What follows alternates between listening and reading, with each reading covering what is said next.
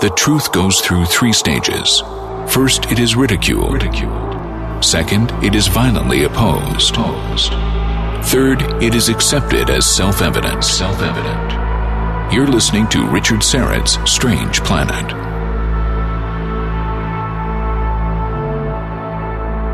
Thanks for inviting me into your home, your long haul truck, RV, camper, taxi, your parents' well appointed basement with the simulated wood paneling, electric fireplace, and the painting of dogs playing poker, your loft, that greasy spoon just off the interstate and your cabin in the woods. Ryan White is my live stream producer, and uh, Carlos Kajina is my technical producer. Speaking of the live stream, be sure to check out my YouTube and Rumble channels, Strange Planet.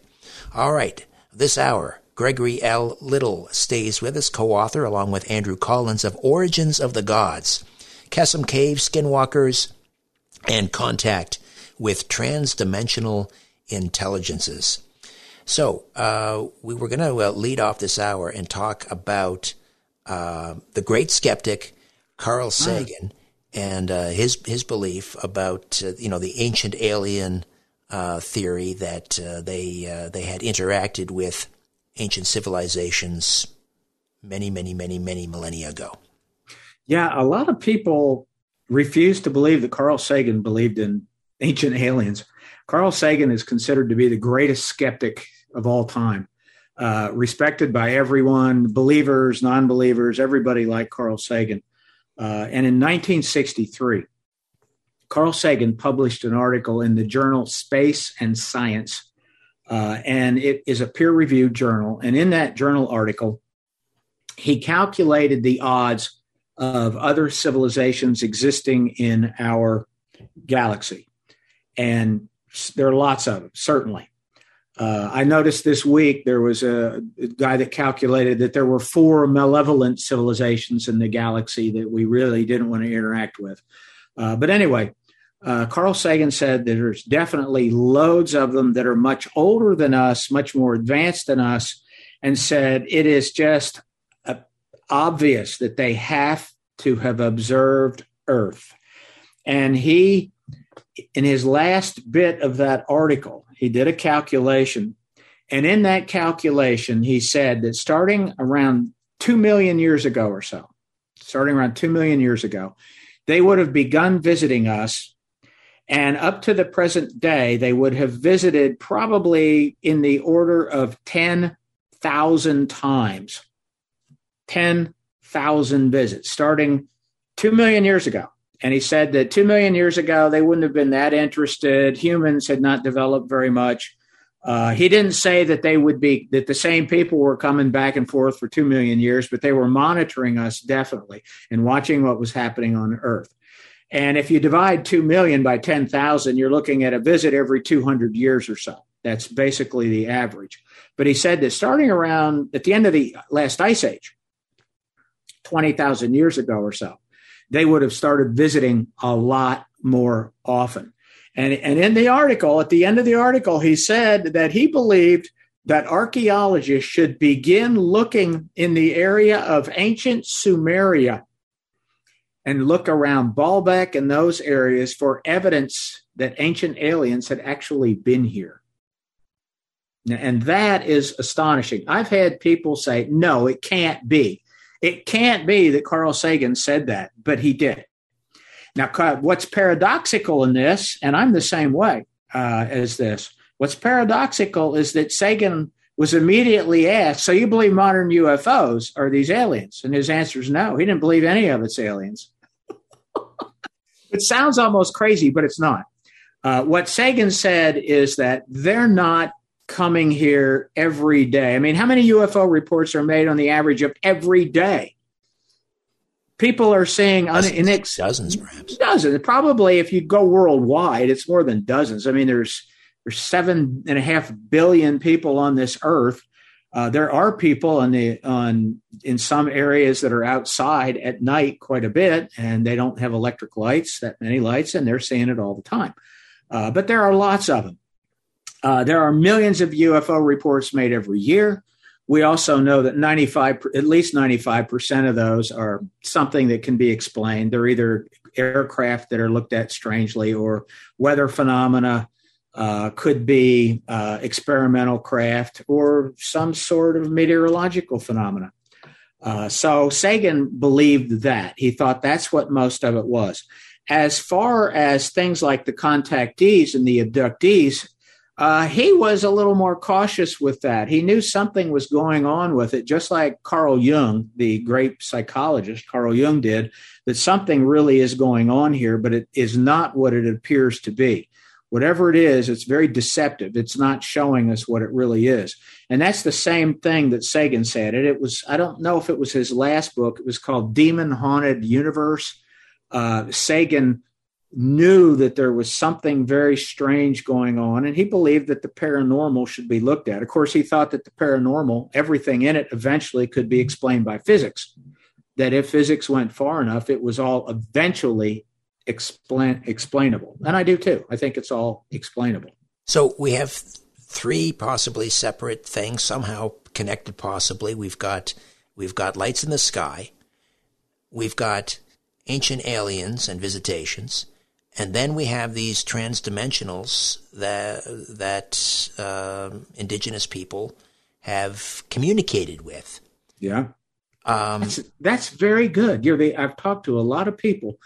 Uh, you're the only one that I've talked to yet that really picked up that we're we're really trying to. It's like the puzzle. It's the jigsaw puzzle. You're looking at the different pieces of the jigsaw puzzle. That uh, I got to commend you on that. Go ahead. All right. So, I mean, how how are they connected or are we just not there yet?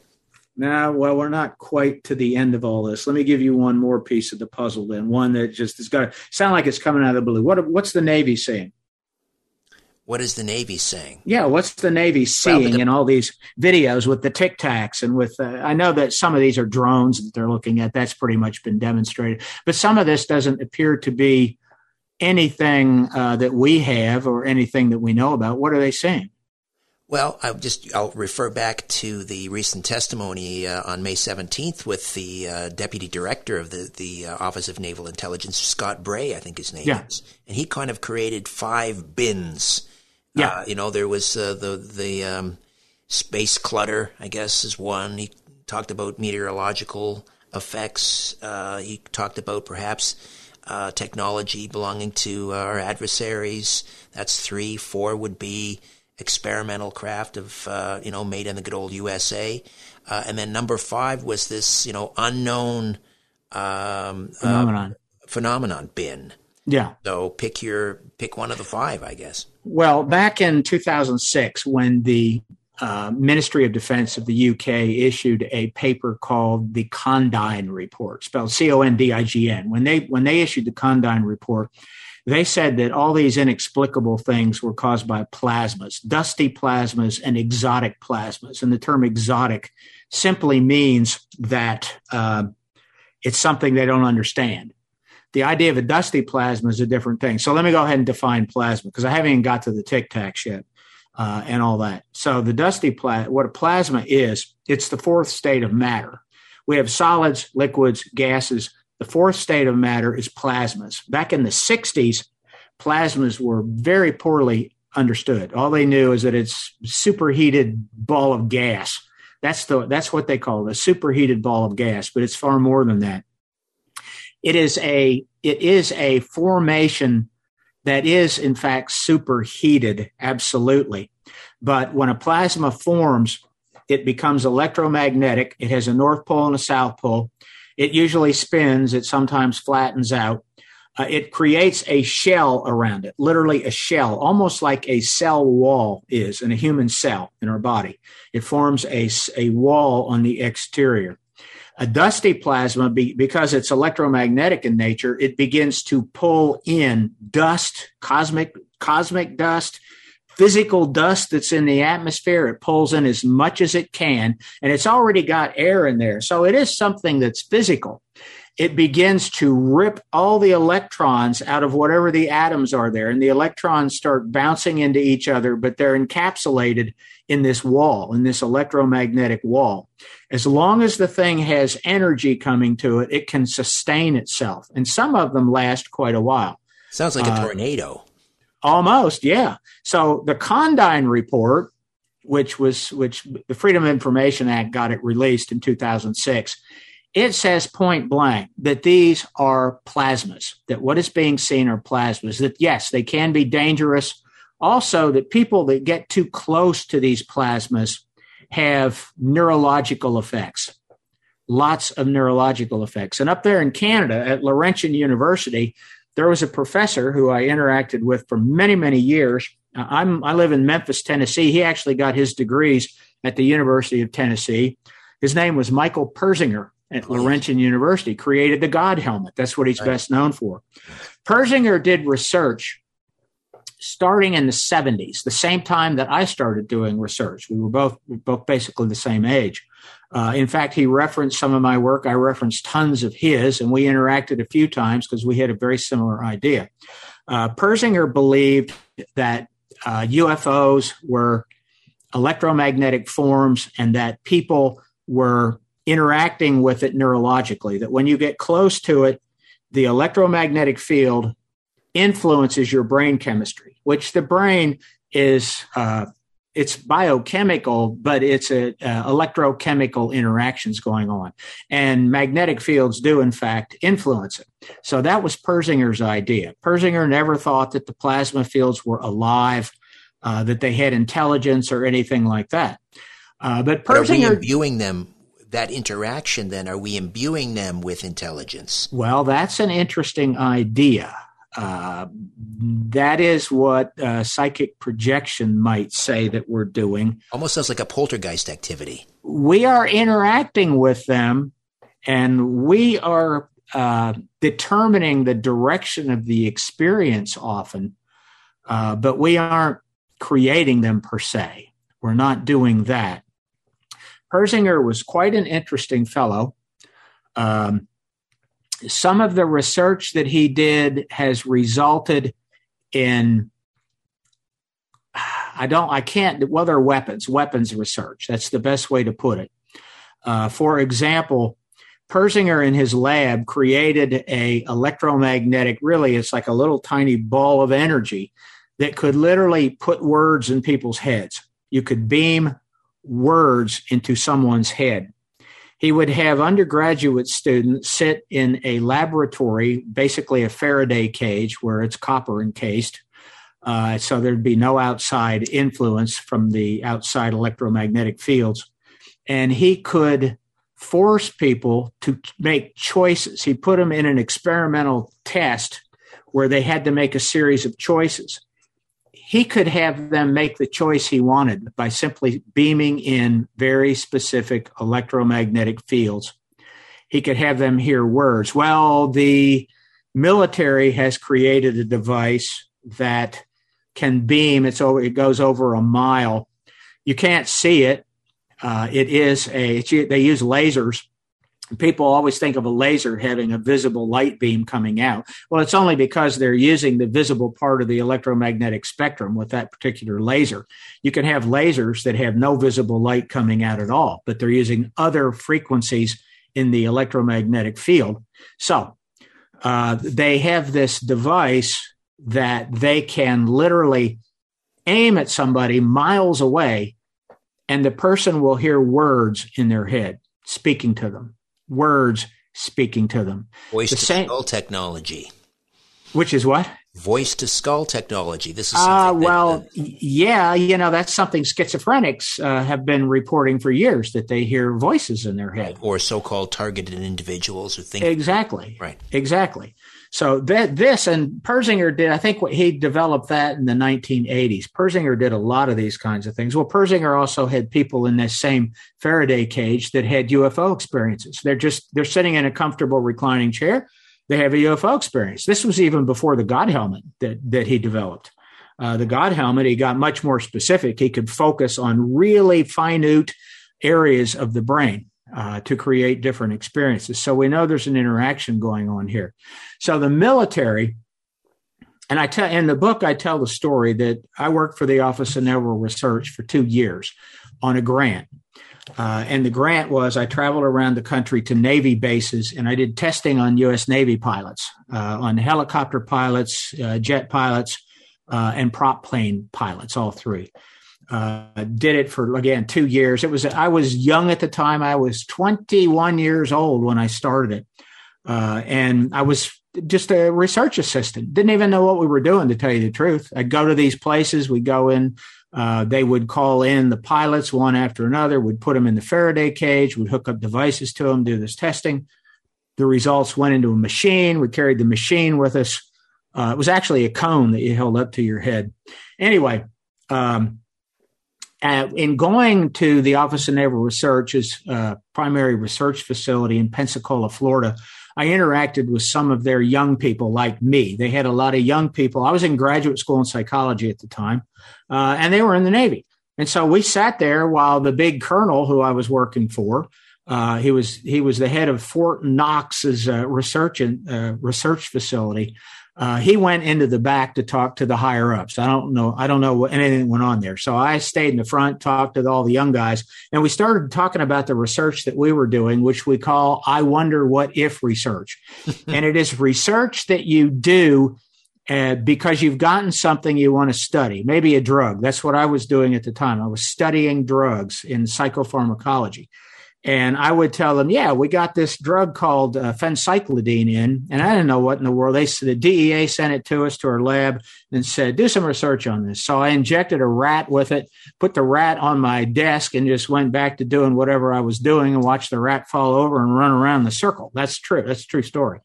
And that's, I wonder what if research, the very first thing. I wonder what will happen if I inject this rat with a small dose of PCP. That's what it is. Phencyclidine's PCP. So they started telling me about their I wonder what if research.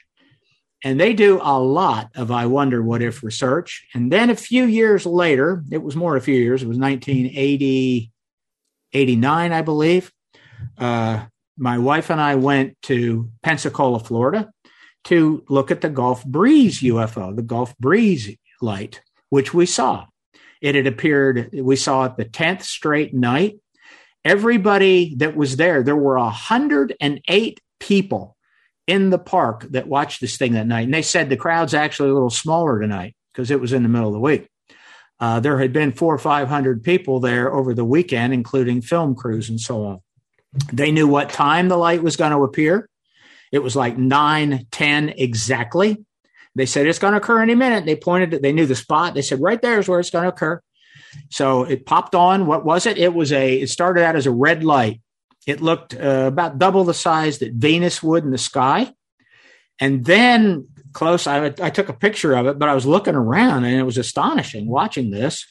And then they said, now watch, it's going to pop. What it then did was it expanded its size about 10 times. It went from this round red light that dot in the sky that just a solid red dot, about twice the size of Venus, to about the size of the moon. And it was pure white, pure white. And they said, now watch it. It's going to flip off and it's going to get sparkles. And then it's like somebody turned a light switch off. All the interior white went out and all around the edges, it had little tiny white sparkles right around the edges. It lasted three or four seconds. And then boom, it was gone. And I wrote this in a book that came out in 1990 uh, and repeated it in 94, said it in this new book. And I said that I was certain in looking around, the Office of Naval Research is doing a study here, wondering what, how people are going to react to seeing this object in the sky. I believe it's a plasma object that they were creating. I believe it comes directly from Michael Persinger's research. I believe Persinger was funded probably by uh, contracts, not necessarily directly from the military, but by other military contractors, because uh, he already had a lab set up. Nothing wrong with it. Uh, I did military contract work myself through the University of Memphis, like I said, when I was a graduate student. Uh, but I think the military has done lots and lots of research on this. And I think that's what the tic tacs are. So we've gone finally to the another piece of the jigsaw puzzle.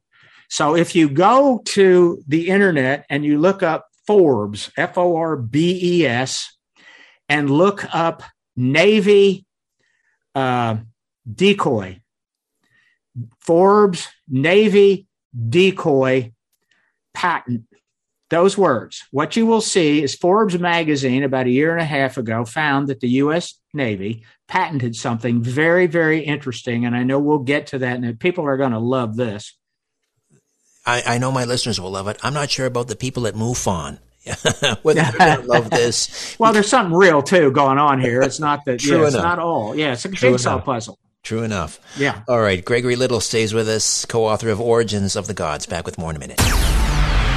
This is Richard Syrett's Strange Planet. Follow Richard on Twitter at Richard Syrett. For show information, visit the website strangeplanet.ca.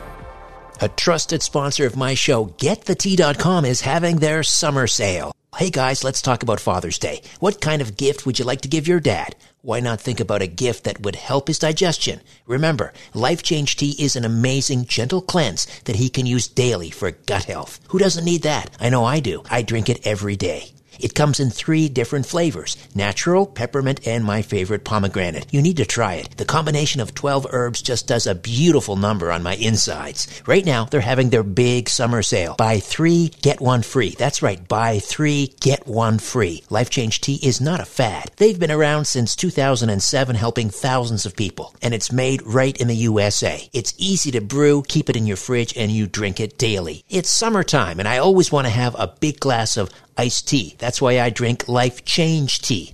Buy now and get one month of tea for free. Go to getthetea.com forward slash Richard to order yours today. Use the code Richard10 to get an additional $10 off plus free shipping. That's over $50 in savings. Again, that's getthetea.com forward slash Richard and use the code Richard and the number 10, Richard10 for $10 more plus free shipping. Don't miss out. You can become an official Patreon supporter of my work here at Strange Planet Productions by donating a monthly amount through patreon.com forward slash strange planet. Patreon.com forward slash strange planet. There are several tiers to choose from. Pick which one is right for you, but any monthly amount is greatly appreciated. As a sign of my appreciation, you can have your name mentioned on air during my weekly radio show, or you could have your name included in a crawl on my YouTube channel live stream. You could also receive episodes of my old podcast, The Rock and Roll Twilight Zone. This critically acclaimed podcast, produced in partnership with Chris Jericho, is not currently available anywhere else. If you enjoy this podcast or my weekly radio program, The Conspiracy Show, you can really get behind me and my work by donating once a month at patreon.com forward slash strange planet. Patreon.com forward slash strange planet. The truth goes through three stages. First, it is ridiculed. ridiculed. Second, it is violently opposed. opposed. Third, it is accepted as self evident. Self evident. You're listening to Richard Syrett's Strange Planet. Wow, I am enjoying this conversation with uh, Gregory Little, Origins of the Gods, co authored along with uh, Andrew Collins. Plasma. It seems to me that I've had many conversations with a crop circle filmmaker named Patty Greer, and she talks a lot about plasma and, and the, the research of Lefty Levengood, who talked about the role of plasma vortices in the formation of crop circles. Based on what you've told me, I mean, does that make sense that plasma vortices could be involved in crop circle formation? Well, yes. The the early ones. Uh, there was a fella I wrote about uh, the in a, the 1990 book people of the web i had a chapter on crop circles since they started in the 80s and i found out about them uh, i've been over there uh, andrew collins took me around to a lot of the places took me to the place where they have there's a there's a there's canals in england and there is a uh, right in the middle of where all the crop circles take place, there is a canal and a pub there, a tavern that has thousands of crop circle pictures. And we got to meet some of the alleged makers. When it very first started back in the 80s, I interacted with a fellow by the name of George Terence Meaden, who was the editor of the Journal of Meteorology. Uh, Meaden had studied them and the early crop circles and the ones that you don't hear about today are fairly simple. They're pretty much a perfect circle. Sometimes they have an outer band, but they're they're fairly simple. Sometimes there's three or four of them. They're in patterns like that. Mm-hmm. And I concluded, like Meaden did, that yes, those formations are probably made of plasma vortices or vortex of swirling energy. However, uh, based on what I learned through Andrew and through other people, some of the more complex forms are not made by plasma vortex. Uh, if you want to believe that aliens made them, that's fine. I'm talking to the listeners. If people really want to believe that, that's fine. I don't, you know, people can believe whatever they want. I'm giving mine here, basically, uh, giving my beliefs, and I respect others too. Uh, but some, there are makers that have at least claimed to make them uh, if you go to the right places in England at the right time, you can uh, see some of these people uh, at some of these uh, specialized pubs. you'll have to have people point you to the right ones uh, where they come in and, and meet and so on and bring their photographs and, and post them. Yeah, I think some of the formations of crop circles are made by plasma vortices. Absolutely. They do form naturally in nature. Uh, they form during earthquakes, pretty much right when the earth earthquake takes place. After an earthquake, you don't see them for a while because all of the strain, tectonic strain, tectonic strain is when uh, two big fractures are pushing together very hard. Just like I said earlier, take two crystals and rub them together. You're causing tectonic strain. When you push two crystals together, you're causing internal strain in it. That causes the release of electricity and ions and energy. Uh, so, yeah, uh, but back, if you want to go back to the tic tacs and all that, so uh, that that's where this is heading. So for the tic tac piece of it, again, if you Google or DuckDuckGo, whatever you use, Google Forbes, F O R B E S, which is the name of a magazine, uh, and patent and U.S. Navy and uh, decoy, you will see the Navy has patented a couple, just a year and a half ago, patented a laser based plasma generator that creates plasma formations in the air that are picked up by radar that can be seen on infrared that can move you know there's nobody in them. So it's kind of like pointing a flashlight around. If you look at the beam of a flashlight and you know you, it looks like oh it's impossible angles. No you're just moving around a light uh, there's nobody in there. But if you think there's somebody in there, yeah, a human being couldn't couldn't couldn't live with that. It would crush withstand those G's, right? Yeah, you can't withstand. But there are no G's. There's uh, that there are no G's here. It's simply moving moving energy is what it is. So the Navy developed this thing, and what I really believe, this is my belief and my belief only, is I believe that a lot of what has gone on here, it's not the Navy that is testing this out on themselves. The Navy has contractors, and it's dark money, uh, black ops. And I believe that there is uh, that they were testing and still are testing our radar systems to see how our new radar systems react to this, how our infrared and ultraviolet uh, gun sights interact with it, and what they see and what the pilots see, what the pilots think about it, what the people in these ships think about it, how they interact with it. If they shot a missile at it, nobody's going to get hurt. They didn't have, you know, I don't think they were armed to begin with. Uh, the Nimitz, I don't think the pilots were armed. No, they might have been a training exercise, I believe. Yeah, just a training exercise. I think they were simply trying to see how they reacted. I don't think anybody on the ship knew anything about it. I think it was done surreptitiously by uh, a contractor who was uh, under contract to do it and see how see how they react. That's what I believe. So I think a lot of this stuff is our own technology that the military in general doesn't know about yet. And that's a piece of the puzzle. It's one that's going to, you know, a lot of people will say that's absurd. It's not true. But just look up. Uh, Forbes magazine wrote an article about it. If you want to read about these, the other things I talked about, uh, about the la- there's a laser that they have that again you can't see the beam, but it causes an explosion on the skin from miles away. It's a weapon that is used from, and they they can dial up the strength of it, either make it really powerful or less powerful. Right. Some of the speculated that that was used in the Gulf War or in the Desert Storm against the Iraqi uh, soldiers. I think. I'm I'm sure that it was. Uh, they also have some that will make you throw up physically. There is a frequency. Persinger did a lot. Of, there's a there's an electromagnetic frequency that causes an area uh, in the brainstem to react, and you physically throw up. You can't help it. because it's it's affecting that one area of the brain stem in the brain where you have the gag reflex and you literally throw up. And it was a battlefield weapon designed to throw out a huge beam of this because soldiers on the other side can't fight very well when they're throwing up. That's right. That's and it's incredible how many of these. Well, the Navy, the Navy and the Army have these cool names like pickle. There's a pickle. There's a Skype. There's a scupples. There's a Skyple. I mean, all the, they're all acronyms for all these bizarre devices that they have, but they have loads of them now. There's a list of at least 10. If you want to read some really cool articles about them, right. look, uh, look up, um, um, uh, it's mechan- it's a mechanics uh, mechanics magazines. I've I popular have mechanics, uh, popular yeah mechanics. popular mechanics. You can read these in popular mechanics and also in Forbes magazine. right. put Uh, up scuffle- non-lethal, non-lethal weaponry. Yes, which can be also lethal. They can dial it to make it lethal if necessary. Absolutely. All right. So um, we're covering a lot of ground here, and it's all absolutely fascinating. Uh, let's bring it back to the ancient astronaut theory. You say that that the modern ancient astronaut theory actually began in the 1700s. Yes.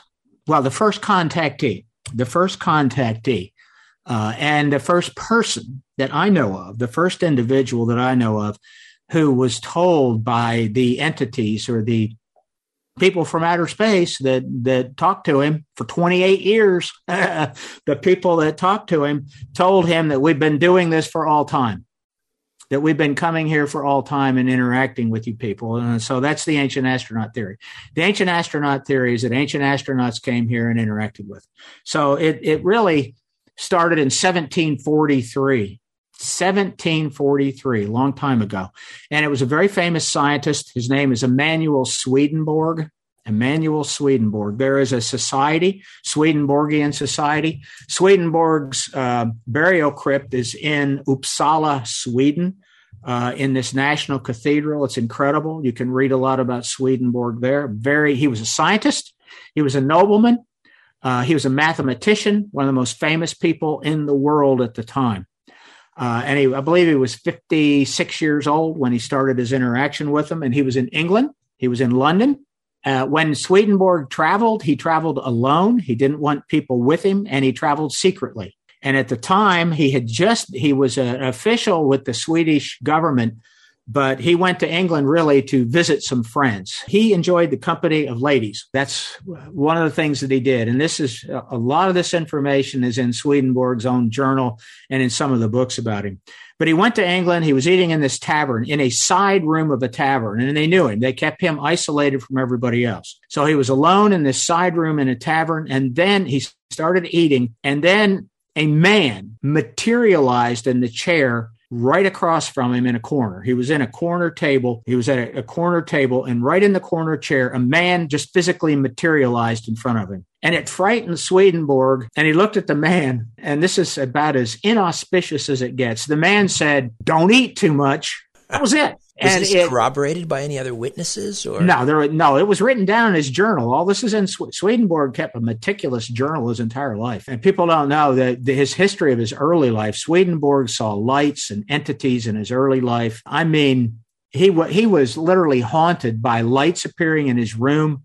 And that's why he went into science. Swedenborg was the most famous scientist in the world at the time. I mean, he was really he wanted to understand what was happening to him. Absolutely. So anyway, okay, so we'll, we'll, just hold on that. A, a okay, yep. Gregory will uh, take another time out and continue to talk about uh, the origins of the gods.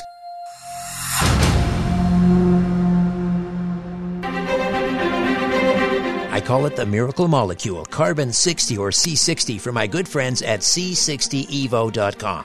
And I take a tablespoon every morning. It delivers more than 172 times the power of vitamin C.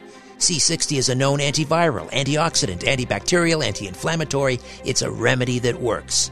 C60 Evo users consistently enjoy better sleep and wake up feeling refreshed. This alone is worth the cost of the bottle. I sleep like a baby. I have no aches or pains. Zero. I'm 58 and I don't have a gray hair on my head. Get your miracle in a bottle, C60 from C60evo.com slash Richard hyphen Syrett. C60evo.com slash Richard hyphen Syrett. Use the coupon code EVRS at checkout and save an additional 10%. This statement has not been evaluated by the FDA. This product is not intended to diagnose, treat, cure, or prevent any disease. If you have a medical concern, please contact your healthcare provider.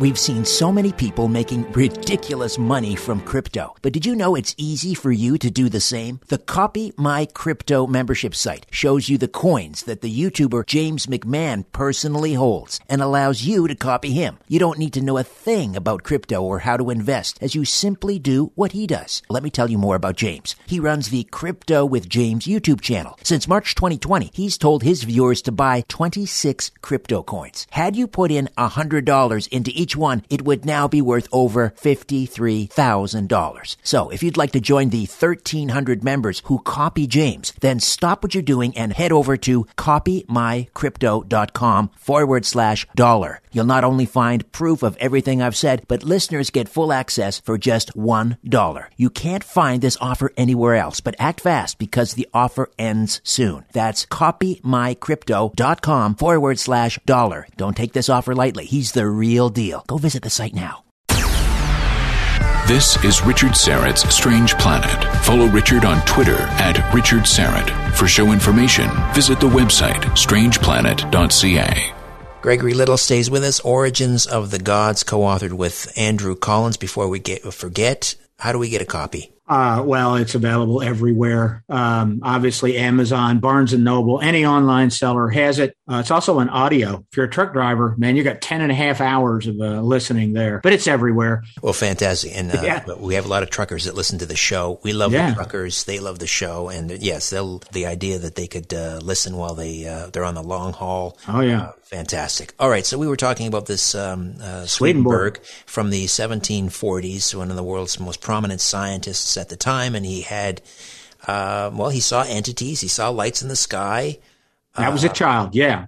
Right. And then in England, he had this person appear to him, just a man. And that was the start of the story. That was the beginning of it. And that, that's not, you know, that's nothing incredible. But here's what happened uh, Swedenborg immediately dropped everything and ran back to his hotel room. There is, this part is true. There was a disturbance in his room that night. We know that. The police were called. Um, according to some of the books written about it, the man appeared to him that night. But Swedenborg's only own journal doesn't say that. Swedenborg's journal said that he had a bad night and that a doctor came and the police were there. Uh, and they, it, the reason they came is is that he was very famous and he was an official of the Swedish government. So the hotel called a doctor in who sedated him because uh, he was so upset, and then the police came and stayed at his door through the night.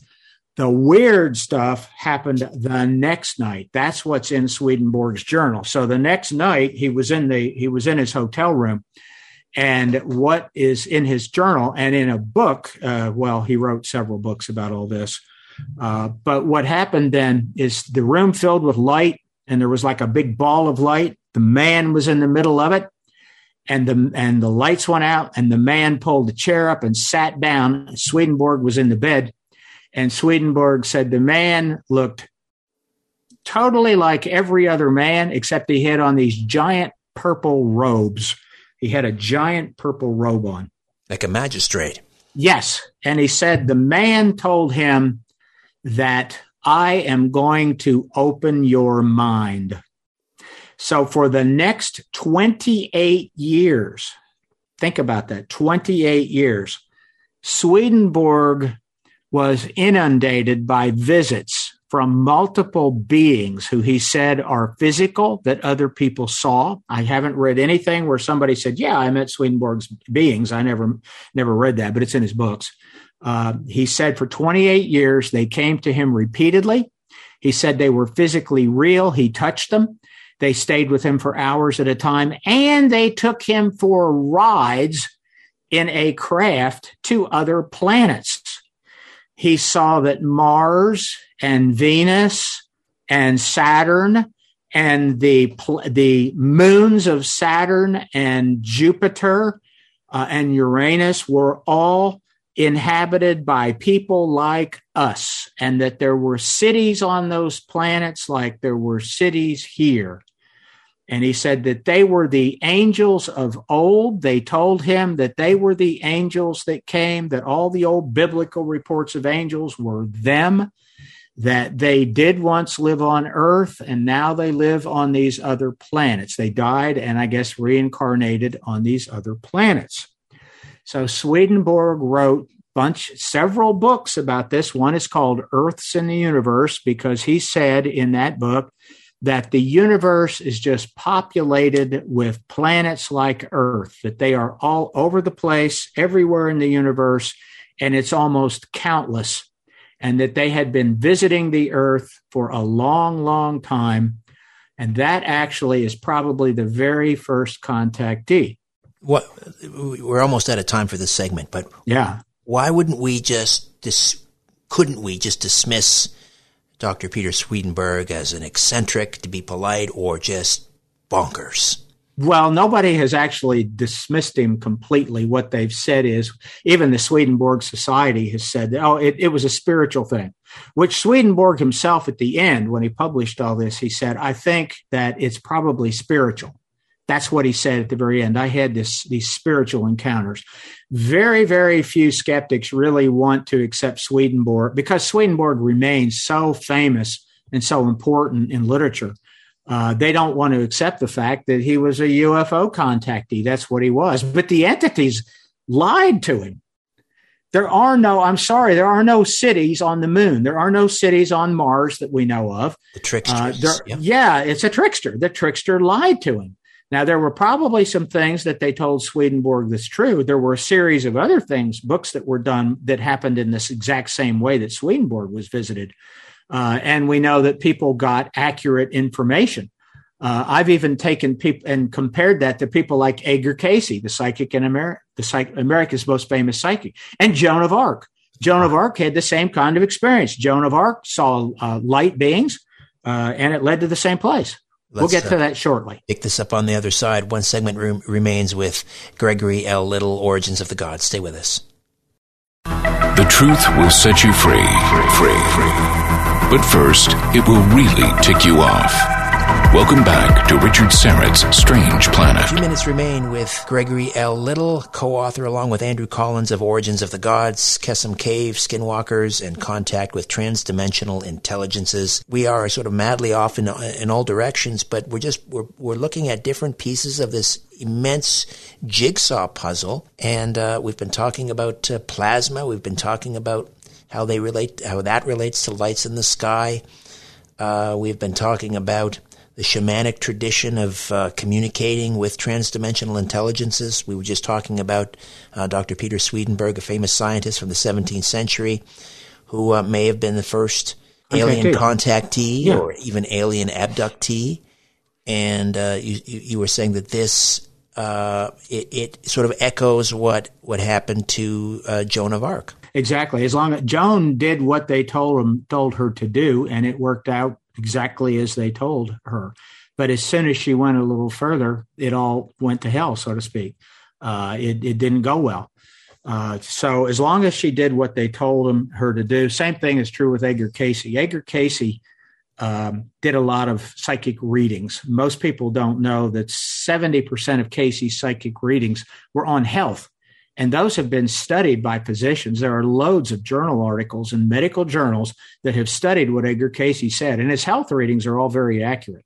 They're 80 some percent accurate. That's what all the studies say. And they're not saying though, that 20% or 15% that uh, isn't is wrong. They just don't have enough information to figure out was he correct or not. So when he was talking about maybe you know uh, accessing the akashic record for this information, was he getting this information then supposedly from these uh, transdimensional intelligence? Uh, I would say absolutely. And as long as he's the original, the original interaction he had with the entities, he had two interactions with what he called an angel. Both of them in balls of light both of them, very famous. And in the first one, the angel uh, basically told him, You're going to be a healer. You're going to mainly heal children. And as long as he stuck with that, the information was pretty accurate. And I'm in the Cayce organization. Uh, my wife was the uh, chairperson of the board of trustees of it for several years, and and on the board for five or six years before that. Uh, so we're we're very much into it. But the truth is, Edgar Cayce was wrong about some things, not health stuff. As long as he stuck with what the with what the the deal sort of he had with the angel, it worked out okay. But he's gone. He went into other areas. Some of it is obviously accurate, but some of it's not. That's where the trickster element comes in. There is an on when you're interacting with this force, you have to always be careful that there is an element that will mislead you. And if your motives aren't clear, if your motives aren't good, you'll be misled. That is what Edgar Cayce himself said when his readings were wrong. They would ask him in a reading, why didn't this pan out? And he'd say, our motives are bad. And most of those were about when people were looking for money or gold or treasure. Uh, those didn't work very well. So I call this stuff, I, I kind of summarize it all. Again, it's a big jigsaw puzzle. And there's all there's something in this jigsaw puzzle that's going to make everybody mad. There's something in it that's going to make everybody go, oh, yeah, I like that. So it's a big jigsaw puzzle of a lot of things going on. But I call this the, the essential core of it time, T I I M E, time being, same thing. And I'll, Andrew's N being, same thing. But time stands for transient intrusions of intelligent manifesting energy. Transient because they never stay around. They never, whatever these things are, they don't hang around. I mean, with the contactees, some of them have literally said, oh, a UFO landed. Well, did they run into the house and get on the phone and call their buddies and they all came over and they brought their cameras in and they banged on the side of it? And No, it only hangs around for a brief time. It's very, very temporary, whatever these things are. They're temporary. It's an intrusion. It's something that does not seem to belong in our normal reality. It intrudes into reality very suddenly. So it's a transient intrusion of intelligent manifesting energy. And uh, we say that's intelligent because I'll go to the most most incredible articles from physicists ever. Now, Andrew goes back in time and talks about Bohm and some others that said that plasmas appear to be intelligent. But in 2007, a group of six physicists published an article in the Journal of New Physics, a peer reviewed journal, and they said that plasmas have all the characteristics of a living entity, that they appear to be intelligent, they can interact with us, that they multiply, they form what looks like DNA in their internal structure. They have filmed this. You can actually probably find some of it online the DNA, they, they form a double helix on the inside. The double helix splits apart just like it does in human DNA and forms two plasmas or two cells in, in human uh, physiology. Uh, the weak ones die off. A weak structure dies off, just like with the way evolution occurs with us. But they say they have intelligence. And they said if we could sustain the energy, for all intents and purposes, they're alive just like us. Almost sounds like a hologram. It almost sounds like a hologram. It does sound like a hologram. But remember, a plasma is physical. And just like the air around us, there's something physical. The air, it's like we're in an ocean of air all the time. The air is physical. So when a plasma forms in air, it takes all the molecules that are in the air, all the oxygen, nitrogen, boron, well, whatever else is in the air, you know, most of it's oxygen and nitrogen. But it takes those, it begins to rip off all of the electrons from them, and it pulls in anything else it can because it's electromagnetic. And so it becomes a physical object and it's driven by energy. We are physical objects driven by energy. You remove our energy, we die instantly. We're gone. Right. That's There's what they call left. spirit, right? That electrical energy. So, Absolutely. So, Absolutely.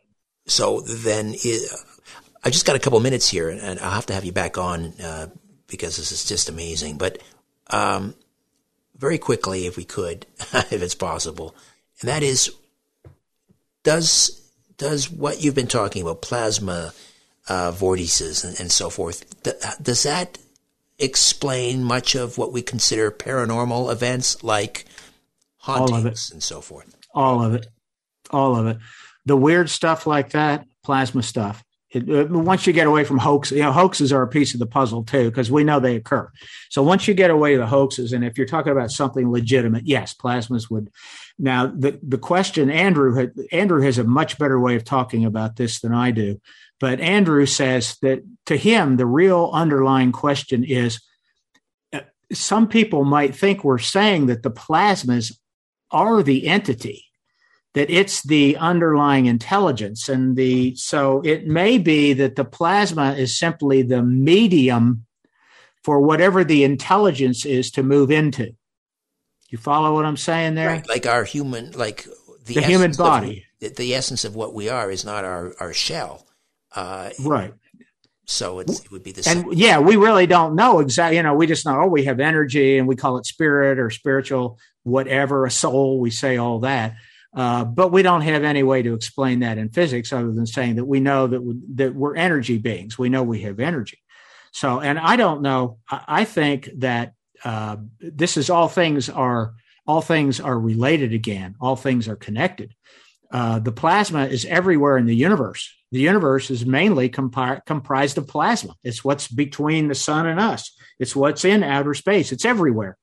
Most of the most of the matter in the entire universe is plasma. That's what it is. So uh, it goes back to the Native American thing. I kind of think of it all like there is an underlying intelligence. Native Americans call it spirit, the great spirit, spiritual energy that has its own intentions and purpose and all. But I think that uh, all of the everything is imbued with the same thing that it all has a form of intelligence. Even a rock, you know, some people say it's animism. It's not animism. I'm not saying a rock is alive, but I think that whatever is encapsulated in a rock is spiritual energy. It's spirit, just like the Native Americans said it was. Uh, and we can't, we don't interact with it much. We don't get much from it, but I think everything is is the same way. Uh, and I I don't know that there is something that each one of these entities, like the entities that saw Swedenborg, are they different from the entities that saw Edgar Cayce or the entities that interacted with um, Joan of Arc or the contactees? Or is it all manifesting from the same basic source? I think it all manifests from the same source. Wow. Well, that, ladies and gentlemen, is a brief introduction of Origins of the Gods, Andrew Collins, Gregory L. Little. Gregory, what a pleasure. We'll have to do this again. Thank you so much. I thank you. Uh, good luck to you. And yeah, we'll do it again sometime. All right, that's it for me. My thanks to Carlos and Ryan. Back next week with a brand new program. Hope it'll be along for the ride. In the meantime, don't be afraid. There's nothing re- concealed that won't be revealed and nothing hidden that won't be made known. What you hear in the dark, speak in the light. What I say in a whisper, proclaim from the housetops. Move over, Aphrodite. I'm coming home. Good night.